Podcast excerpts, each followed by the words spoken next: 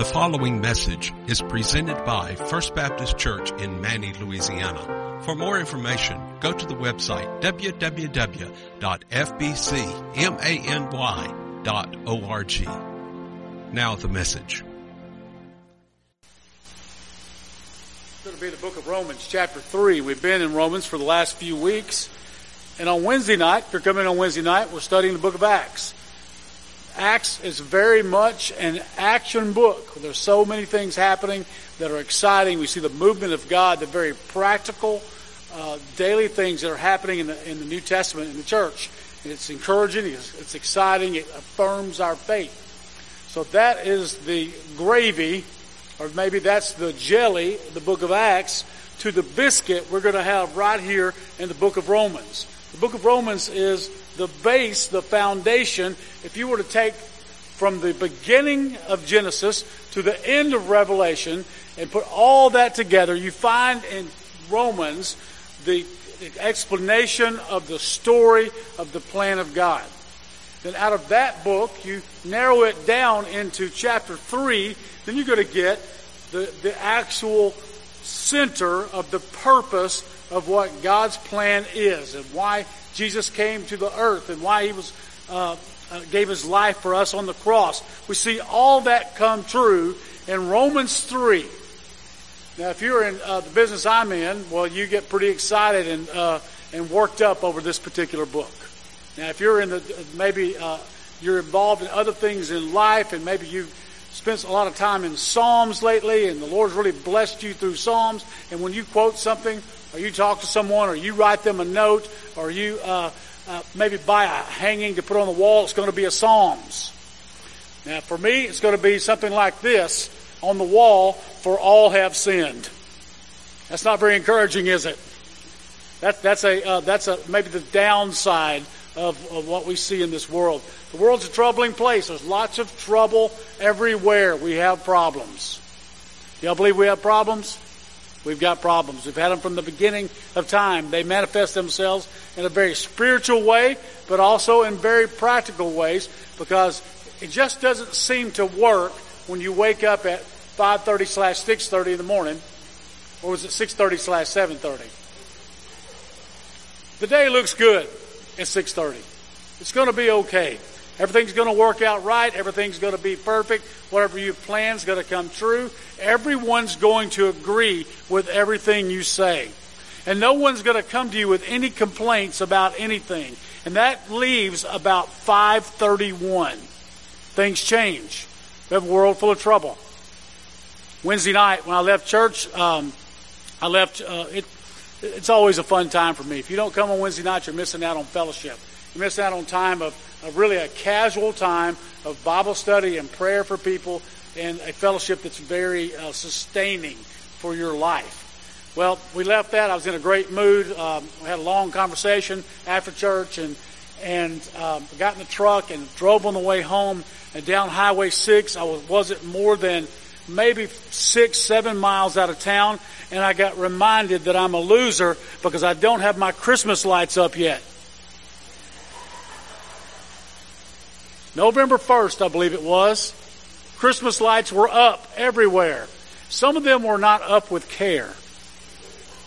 Some of them were loosely strewn on a tree in the front yard to somehow look like a Christmas tree, and others were perfectly lined on the edge of the house the way you want them to look, and somebody must have done that for them. And we've been talking about Christmas lights for a while, and when I moved to this new house, uh, last spring. I put my lights all in one place in the attic where I could find it, organize it the way you're supposed to organize things, where you can go and find them.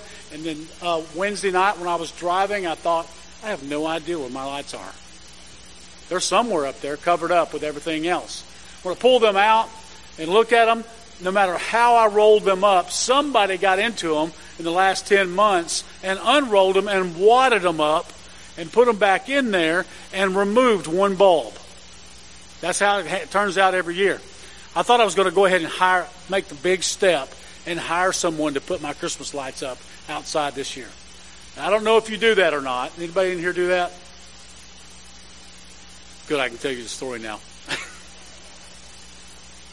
I called this this uh, sign that was on a, a yard sign someone had. It says, "We will do your lights for you." And I thought, man, that's going to be a nice little cheap service. You give them your lights. It won't cost. It costs more than I want to pay, but it won't cost too much. I called and asked, and they said our payments or our, uh, our charges start at six hundred and seventy-five dollars, and we will put your lights up for you. And I said, really? What if the house is a little bit bigger than normal or a little bit longer? She said, well, then it goes by the square foot. And by the time it was over in my discussion, the to put the lights up and just around the edges and nothing elaborate was going to be something about the level of a brand new first time home buyer's house payment plus the deposit. It's expensive. Got a problem. So I've got to put these things together sometime. There needs to be a solution. I need some help. I need somebody to come in and get with me in that attic and hand them down and say to me, no, throw these away. Don't use these. No use in me plugging them in because I'm going to want to plug them in and see if they work. See, that's not even a problem, is it? That's not a problem at all. That's just a problem that maybe I've manufactured in my own life, and you may have those kind of problems in your life where you see things that you just don't don't see a solution to. Don't know how you're going to fix it. So I tried to get a little bigger, better perspective after this meltdown over uh, Christmas lights this week, and uh, started looking up what the biggest problems in the world are. There's a, a report called the Borgen Report, and it says that in the world, over 70% of the population have less than $10,000 in total assets and earnings in their life. 70% of the world lives in poverty. That's how much that? 7 out of 10. 7 out of 10 people that you see that, that are walking down the street that are around this world, just imagine those people don't have the food they need to sustain their life from day to day. Now, out of those 70%, one out of nine in the world don't even have water to drink that's clean. We don't see that because we live in a very blessed society. We may have problems here. We don't have that problem. We have water. I bet you couldn't find anyone in, in, within the reach of this church that has trouble finding fresh water. They may not have it turned on at their house, but they know where they can go get it. There's 130 million women in the world with no access to any kind of education at all. Cannot, would not be able to get any kind of education. We have problems around the world. That's three that make the top 10 of anybody's top 10 list. But then there's one that, uh, and I looked at Lifeway research to see what they said about the percentages of believers around the world. So uh, of all the folks around the world, 2.38 billion people are Christians. Now that's just saying some kind of Christian. That's some kind of Christian that may not believe in the Bible, that may not believe that uh, Jesus is the only way, but most of them are people who believe that Jesus is Lord. But if that's only one third of the population of the world. So close to 8 billion people in the world. How many would that be? Five and a half billion people will die and spend eternity in hell. That's a problem. Is that a problem? That's a problem. One third have heard, two thirds have not. So we get to the book of Romans, and Paul is saying with great earnestness, he's trying to place the people that are his audience, those that are reading this letter, those are going to hear these words, he's trying to put them in a position so they understand where they are in relationship to God. It doesn't matter if they are religious, it doesn't matter if they are Jews or if they are good Gentiles or if they are pagans that are totally uh, debaucherous in their lifestyle, if they're rebellious, they're all in the same boat, all in the same situation. And he spends this book, this book of Romans, saying to everyone, you have to know you're lost without Jesus. Now, people are spending all kinds of ways trying to find their uh, salvation around the world. They're making idols with wood that they find. They're carving them. They're putting them up in their, in their shelters, their homes, and they're worshiping those idols. Or maybe they're saying incantations. They're saying things that these phrases or singing these songs that will somehow evoke a spiritualness that will give them a salvation. Maybe they're trying to follow the law. They're trying to do what God said, that the book's been written, the laws have been, the Ten Commandments have been handed down, and they're trying to live according to that. And none of it's worked. None of it's worked. And he's saying to them, the solution is clear. The solution is clear. We have um, Galatians, the book of Galatians and the book of Romans are Paul's theological books. He says things to us in those books that help us to understand the foundation of what we believe. I uh, want to read to you from Galatians 3, 23 through 25. This is in the NIV. Before the coming of this faith, we were held in custody under the law, locked up until the faith that was to, was to come would be revealed. So he's saying there is somewhat of a blessing of having the law because it has held us in stasis waiting for God's plan, waiting for the coming of Jesus. So the, the law was our guardian until Christ came that we might be justified by faith. And we just sang three songs in a row about faith. One about the faithfulness of God, two about having faith in Him, and that is the, the very essence of this passage that's being preached today. In this text in, in Galatians, is that faith gives eternal victory. We be justified by faith. And the rest of this passage says, now that this faith has come, we are no longer under a guardian. We've been set free. I've had a dog before that you could not keep in the pen. If you're at a dog like that, you could build a fence around the, around the yard. That dog's going to find a way to dig out. You put that dog in the house. As soon as the door cracks, it knows it. It's out the it's out the door. You could put you could maybe keep that dog on a leash and take it for a walk and for a little while, but when you put it back in the backyard, it's gone again.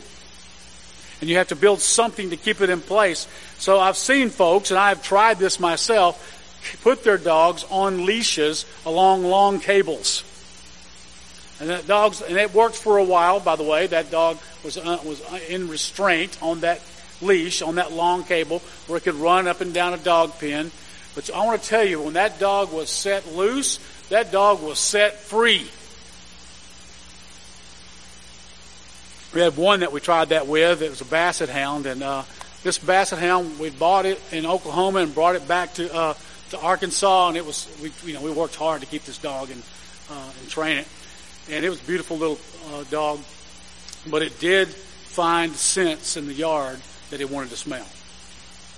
And one day that dog got free out of the house and it smelled a rabbit or a deer or something. But I could hear that dog howling for miles and miles as it ran full speed back toward Oklahoma. Never saw it again. Been set free. Jesus sets us free. Faith in Him sets us free. We're not under the restraint of the law of the Old Testament, of the of, of the Hebrew law. We're not under the restraint of some system that we've built. We're not dependent on our works, on trying to be good enough because we will not be good enough. We won't get there. We're set free. Running full speed to Him in the relationship with the Father. Let's go to Romans 3. I'm going to start with verse 9. And Paul sums it up in this verse. He says, What? This is this is a summary of what you have read in chapters 1 and 2. What shall we conclude then? Do we have any advantage? Not at all. For we have already made the charge that Jews and Gentiles alike are under the power of sin. As it is written, there's no one righteous.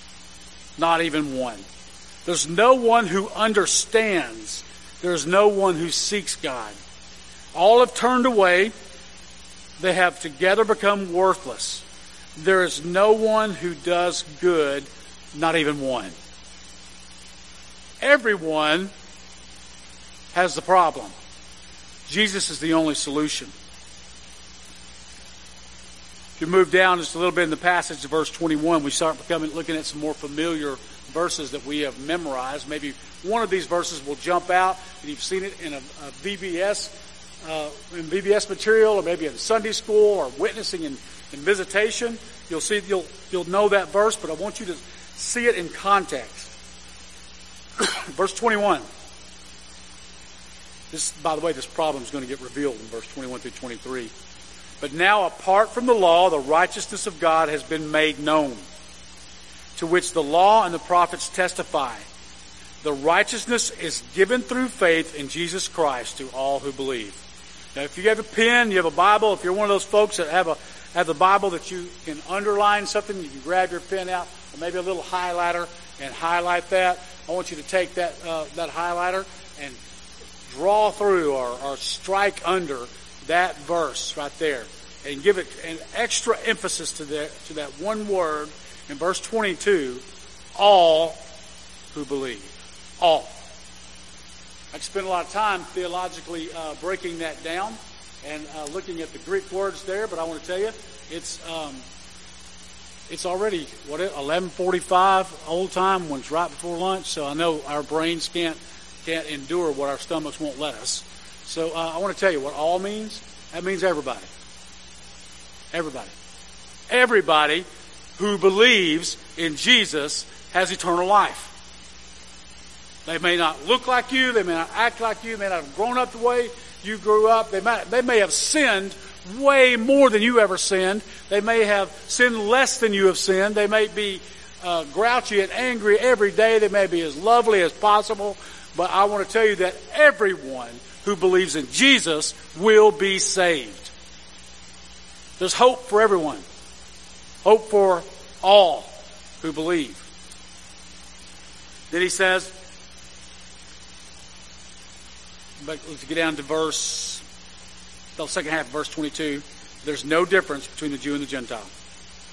They're all in the same boat. For all have sinned. Here's the verse we memorized. For all have sinned and they all fall short of the glory of God. No one measures up without Jesus. So here's how it works. Step by step, we're going to look at what it means to walk or to, to move away from this lostness into salvation, into joy, into uh, faith in Him. You know, these Christmas tree lights that, I, uh, that I've been fretting over, if you look on the internet, there's no end to videos telling you how to do things. If you don't like being told what to do, do not look on YouTube. You have people that have never done anything in life that are experts on it. And they got a good video about it. And they'll tell you what to do. This is what I found out from, I, I looked up a professional Christmas light hanger. Because I was not going to spend money on having somebody come hang my lights. So I looked this professional Christmas tree hanger, and he's giving you step by step what to do. And he has a glue gun the size of a cordless drill. Big old glue gun. And he puts a, a dot of glue on the back of every bulb, and while it's still hot, he stretches it out and sticks it to the house. And then he goes to the next one and sticks it to the house, to the next one. He outlines every window, and when um, when he's done, lights are perfect and they're not saggy and they, they look right. I thought, man, this guy has got it figured out. But I know as soon as I break out the glue gun, I'm going to be peeling paint off the walls, trying to pull them down. This guy gave me a step by step how to do it right. So I'm going to, I am going to try it on the back side of the house. Verse 24. Here's the step by step for salvation all are justified freely by His grace through the redemption that came by Christ Jesus. So we, the, the step by step is, we didn't earn it. He offered it freely. We accepted it. His grace completely forgave us. This grace, this unmerited favor from God that He bestows on us and gives to us, sets us free for eternity we have hope in Him. Verse 25. This solution, by the way, is not our doing, it's God's doing. God presented Christ as a sacrifice of atonement through the shedding of his blood to be received by faith. He did this to demonstrate his righteousness because in his forbearance he had left the sins committed beforehand unpunished. This, this passage here is all about the grace of God extended to us when we don't deserve it. And that build up we talked about last week of those sins of the past or those sinful behavior, behaviors. He, in light of that, gave us forgiveness. Verse 26. He did it to demonstrate his righteousness at the present time so as to be just and the one who justifies those who have faith in Jesus. So I heard a couple of theologians debate this, talk about this particular issue before, and they, they say this. Why, one person raises this question, why would God give us laws in the Old Testament that we could not fulfill?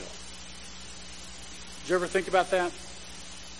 Why do we have these thou shalt not covet when you can hardly make it through the day wanting something somebody else has? Why would he say thou shalt not steal when employees pilfer from their bosses all the time? Can't help themselves. Why would he say thou, thou shalt not lust when you can't turn on any form of entertainment without seeing lustful images or stories?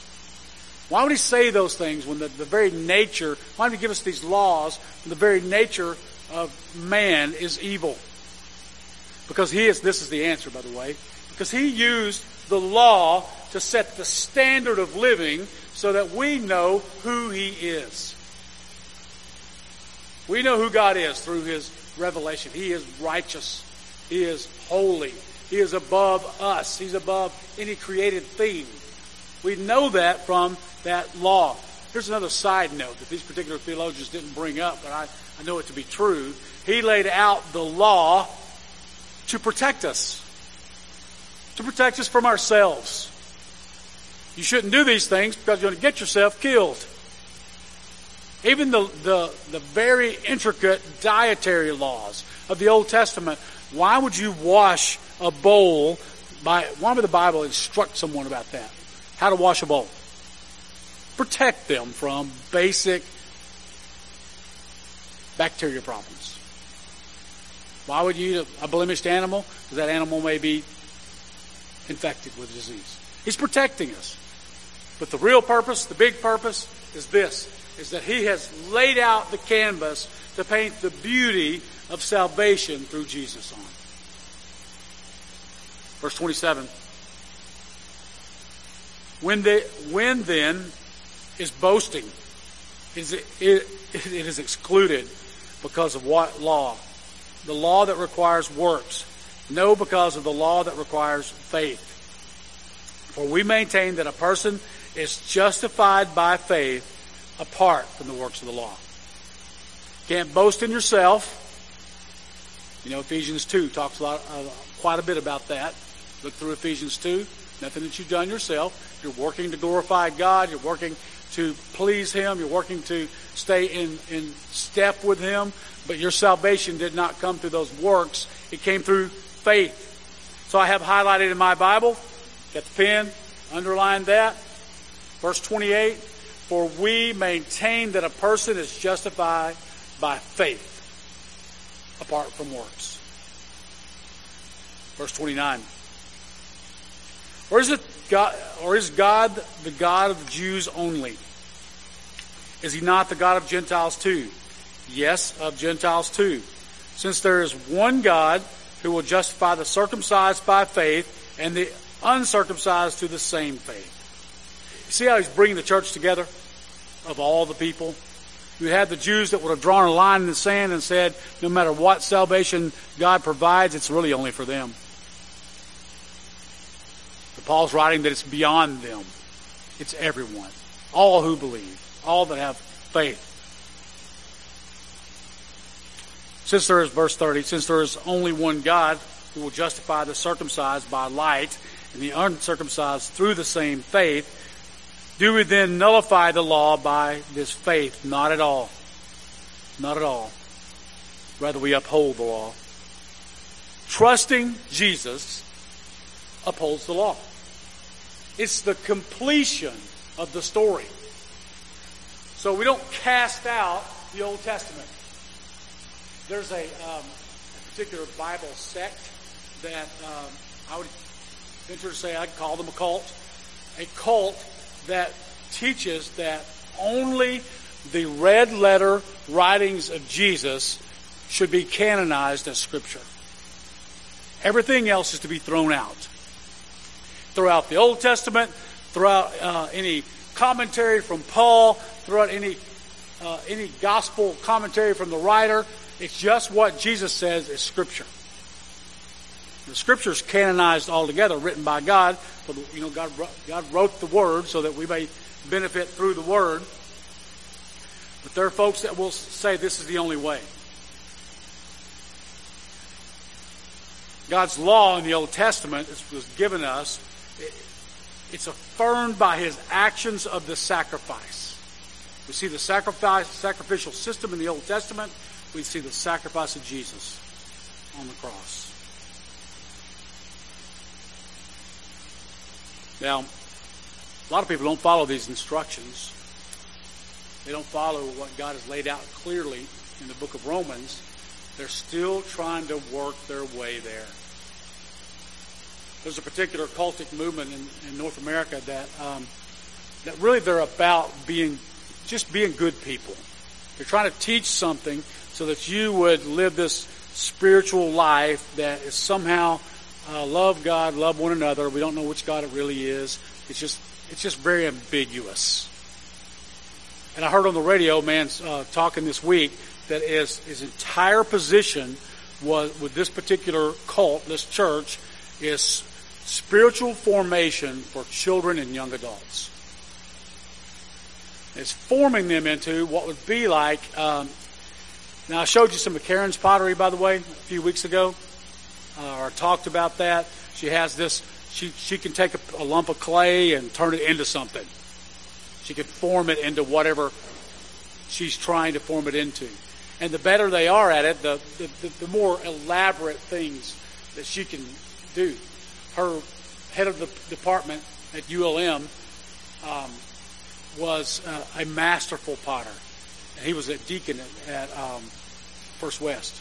When he would create something, he'd take a lump of clay and build a vase about this big and on up and about this big and he would take a, a stick with nails in it, and somehow, while this thing was spinning, he'd do all these intricate designs on it. He was a master. He was as good as it gets in making pottery. Now, Karen wasn't quite there, but she's better than anybody else I know.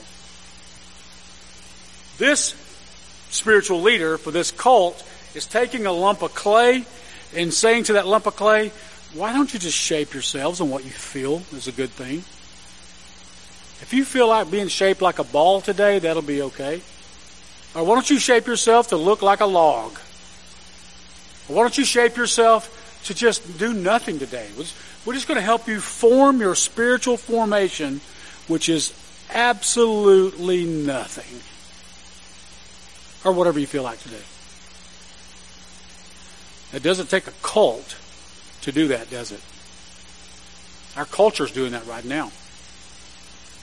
It's saying to people, uh, it's okay for you to have those feelings of hate. They're legitimate and valid feelings that you hate everybody in the world. It's okay for you to disagree with anybody that's in authority because if they're in authority over you, then maybe you have uh, a right to disagree with their authority. Maybe there's some some part of the of the status quo that needs to be changed. You know what that is? That is the societal version of just letting that lump of clay lay there and shape itself. God gave us the law in order to know how to live.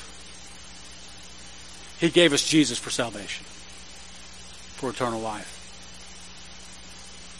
Let's not make any mistake of thinking you can live up to the law. But let's not make any mistake of thinking anything else can lead to eternity with God other than Jesus. So I've got my Christmas lights up. I've got them out. I haven't put them up yet. I still got pumpkins in the yard. I got two or three more weeks. Can you leave pumpkins out two or three more weeks?